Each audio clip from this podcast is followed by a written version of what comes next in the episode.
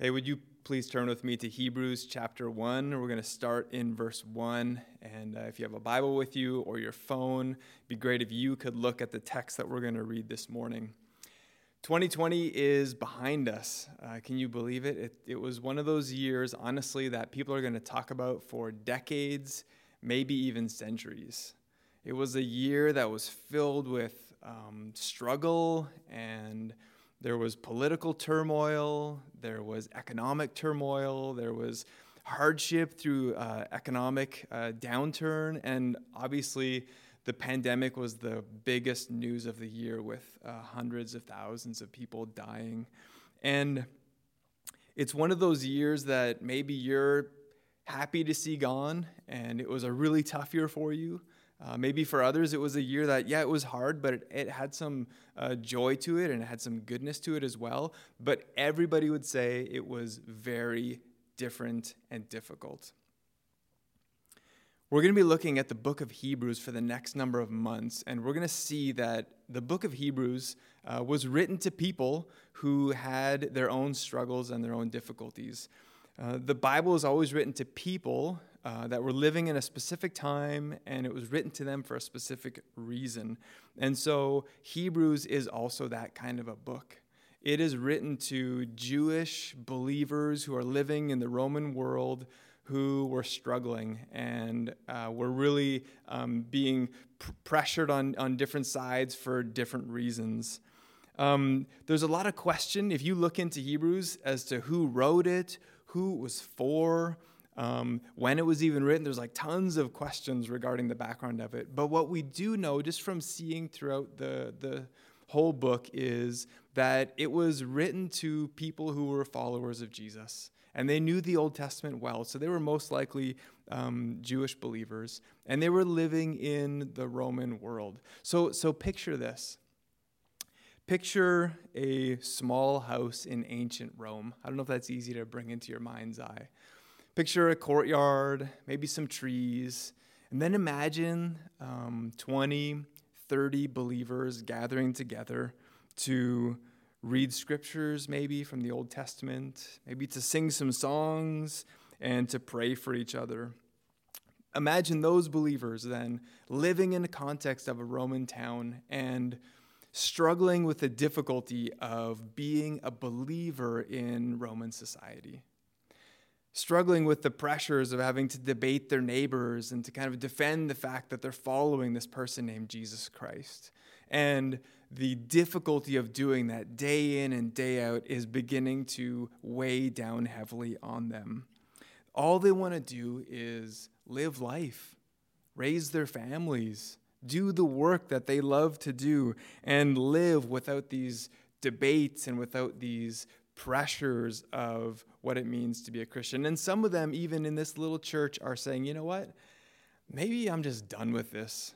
Maybe that's enough. Like, I just can't stand all the debating and the pressure, and I just want a simpler life, and it would just be so much easier. Think of them as tired, discouraged, scared or anxious.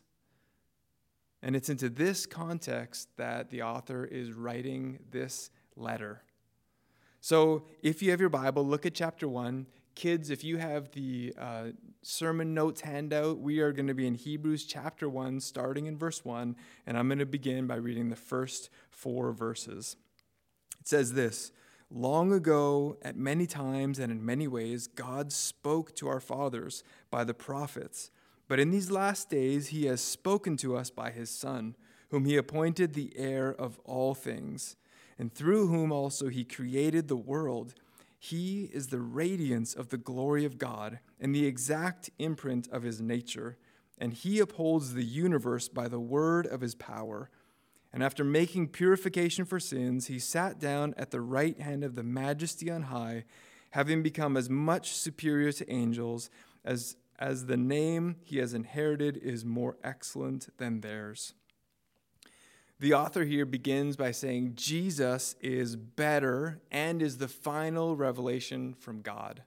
Jesus is better. You're going to hear that theme throughout this whole book over and over and over again. It's going to point to how Jesus is better than anything else. But the first thing to look at here, right in verse 1, it says that God spoke. That God spoke. That God spoke so that we could understand him.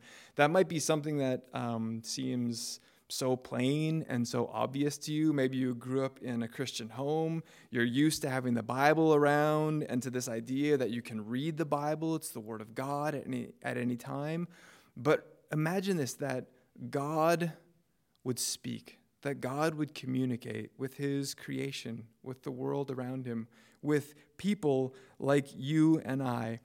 And what the author wants us to understand here in the text is that Jesus' communication to us, Jesus' life and his actions, supersedes all other forms of God's communicating with us.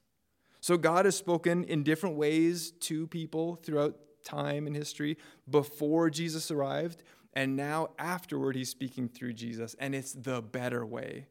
So in the text here, it says that he spoke through the prophets. You can see that in verse 1. He says, He spoke to our, spoke to our fathers by the prophets. So you might think of um, prophets like Jeremiah and the prophet Hosea and the prophet Malachi. You go through the Old Testament, probably even including um, people like Moses and Abraham, who we wouldn't put them in the prophet category of their books, but the Jewish people would have seen them as prophets. Those people, the author says, those were real people that God used to speak his words to us through. But not only these prophets, it says before that, it says at many times and in many ways. So sometimes it was just the word of the prophet, but there was other times where God spoke through events and through different things.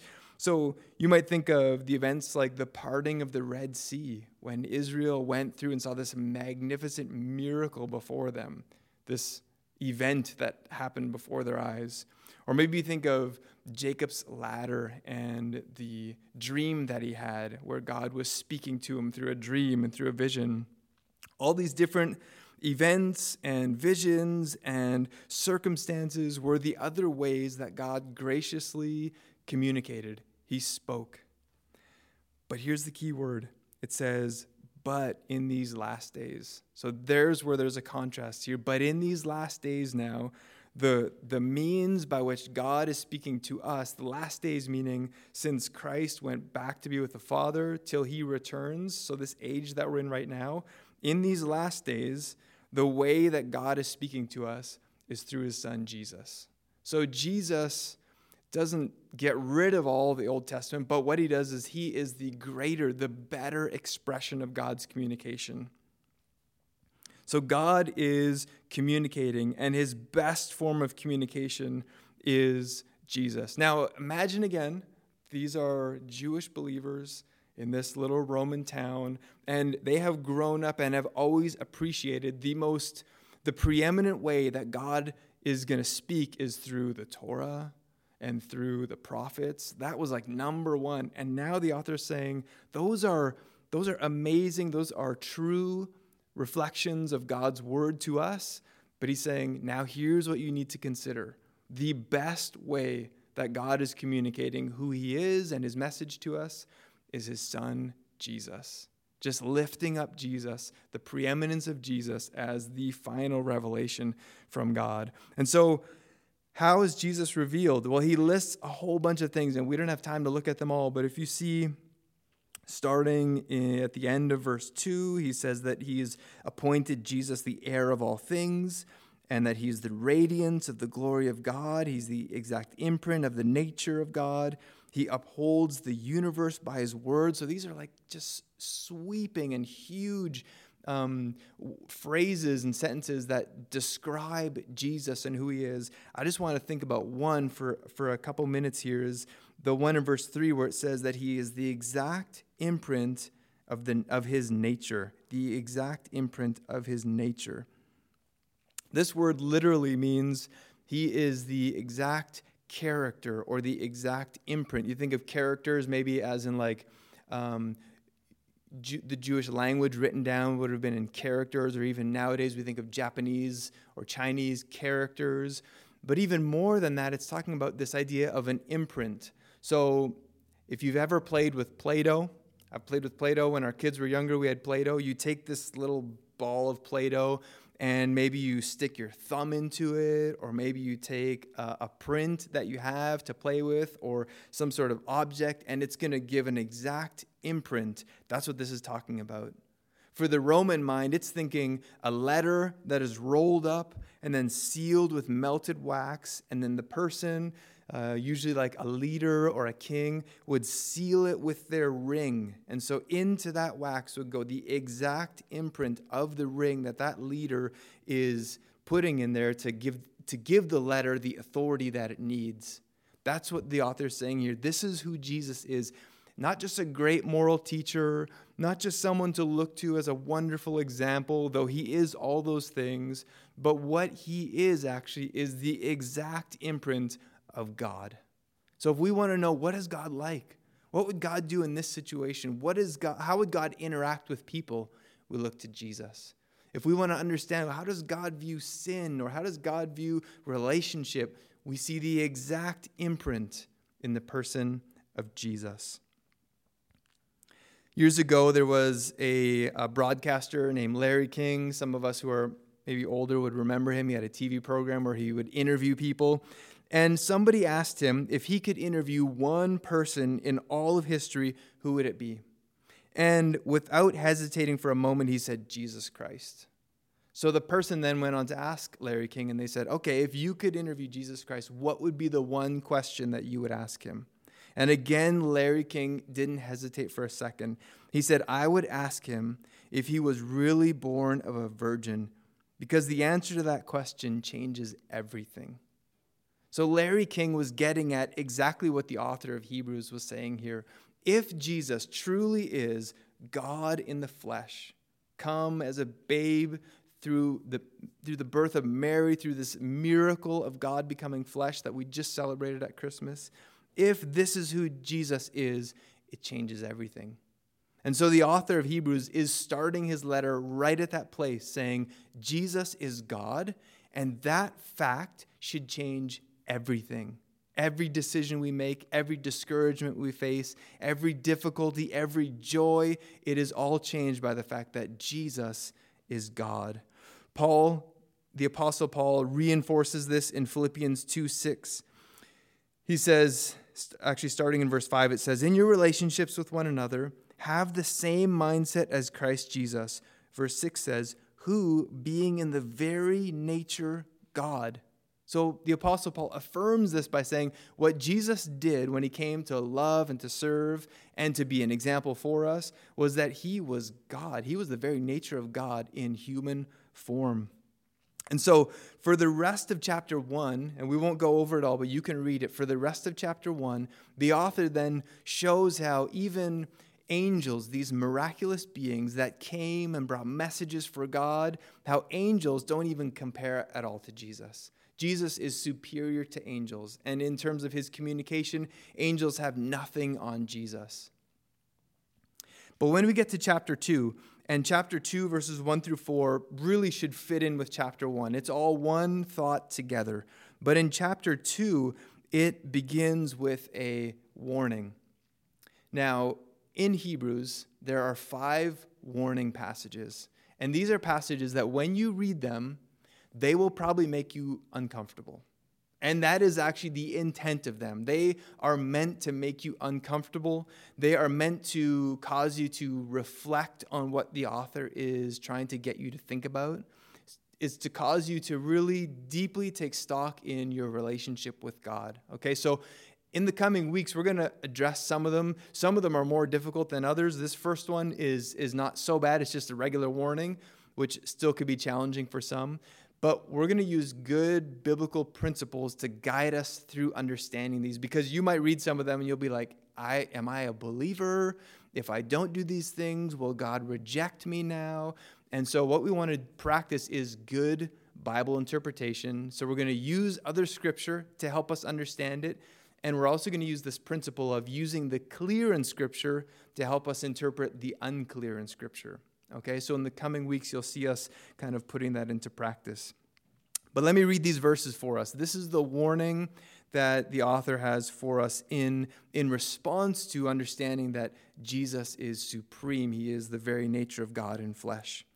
Verse 1 says this Therefore, we must pay much closer attention to what we have heard, lest we drift away from it.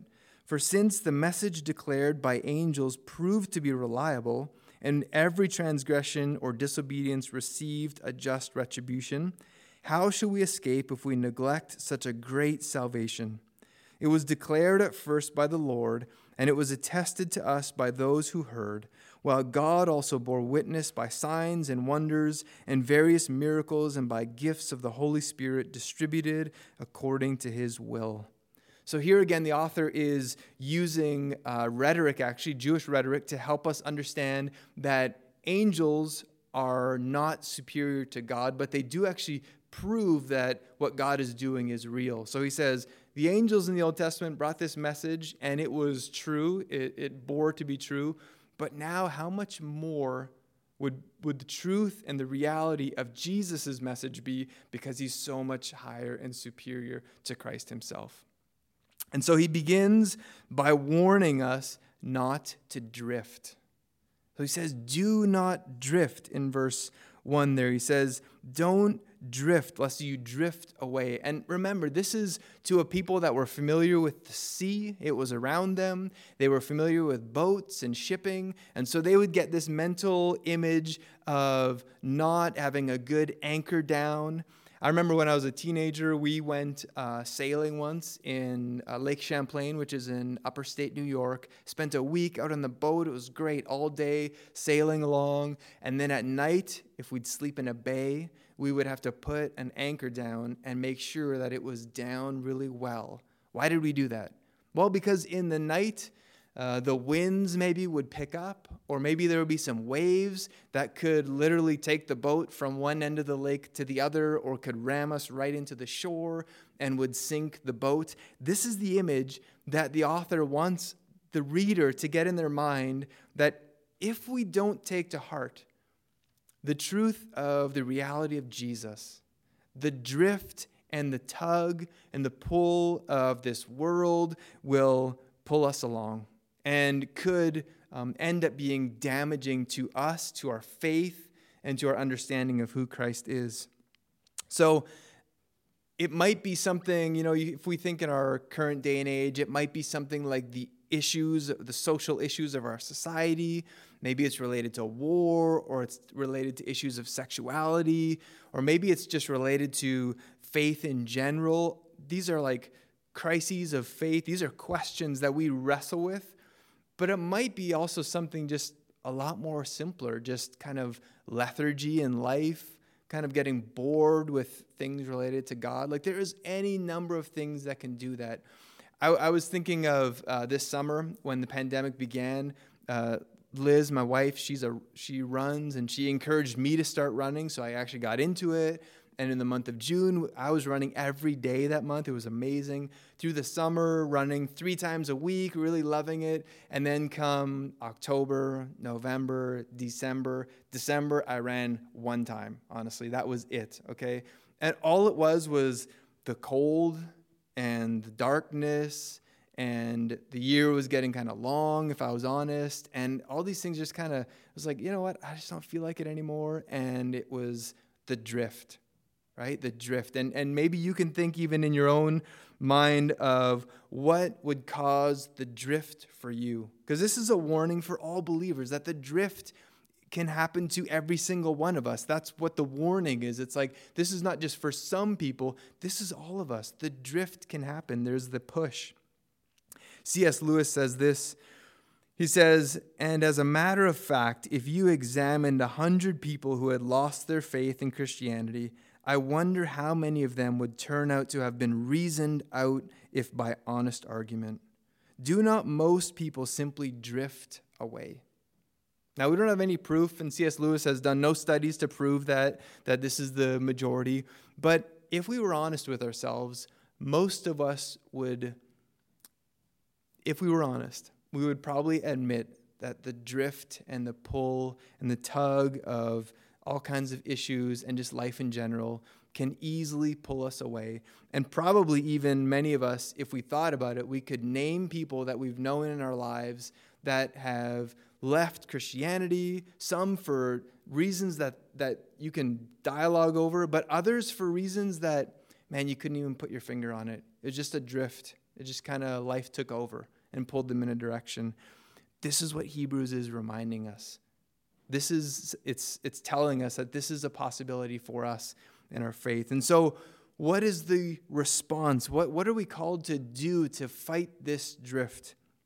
Well, he says it in the, the first sentence there of verse 1. He says, We must pay much closer attention. We've got to pay attention to what is going on around us. So to stay anchored, kind of stick into that, that shipping analogy, to stay anchored down, we need the anchor to be solid and we need to pay attention to make sure that it is staying in place so that we are not drifted and, and bashed away. And so God has given us so many ways to enjoy that. Uh, that kind of anchor, that that holding on and staying close. But the one that I just want to talk about just in closing here is to hear from God through his word. To hear from God through his word. It is a gift of God that we actually have the Bible to be able to read. We can we can buy it for pretty cheap or we can download it for free off the internet for free.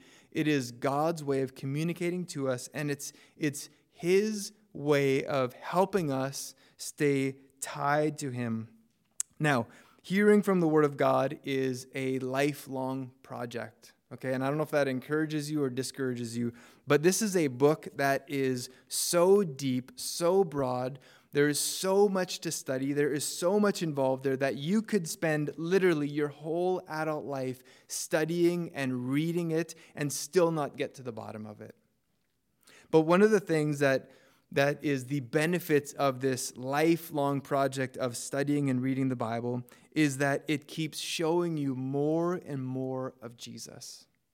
The Bible is meant not to be mastered, not to be able to say, Oh, I know more verses than this person, not to be able to say, Look, God, I'm reading it. Are you happy with me? The Bible is given to us as a gift so that we can know Jesus better. Remember, the whole point of this warning and of this whole first chapter is these first four verses is that Jesus is better than anything else that we could even think of. And so the best way to discover this better is to discover Jesus through the Word of God. Psalm 19, verse 8 says, The precepts or the word of the Lord is right, and it's to rejoicing of the heart. The commandment of the Lord is pure, and it's enlightening to the eyes. So the word of God is this, this communication to us. It's Jesus in the word, it's the meaning of Jesus in the word, so we get to understand what he's like. And so this year, 2021 is, is, is probably a time of year where you're even reevaluating your habits of life. Let me encourage you this year again to go back to the Word of God, to look at the Word of God. I once heard a story uh, about a student and a professor. And the student went to the professor and said to him, he said, I want to learn uh, all about scientific observation. And so the professor said, Okay, that's great. Here, why don't you start with this? And he pulled out a really large jar, and in the jar was a fish.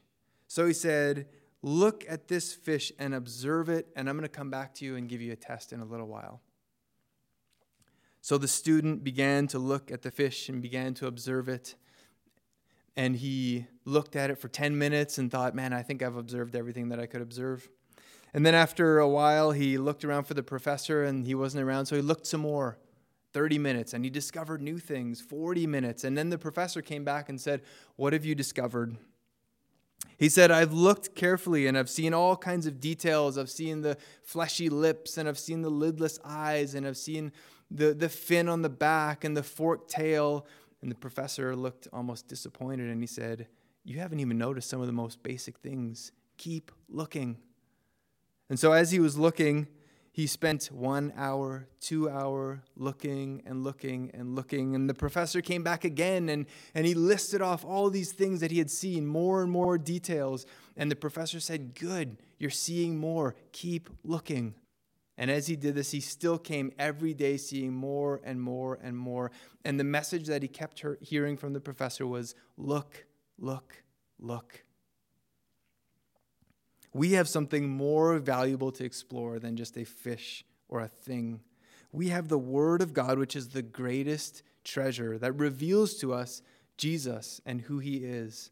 So, this year and through this study through Hebrews, I hope that you will be driven back to the Word of God to get the greatest insight into the, the person of Jesus Christ who will change your life and who's changed the world forever. Look, look, look.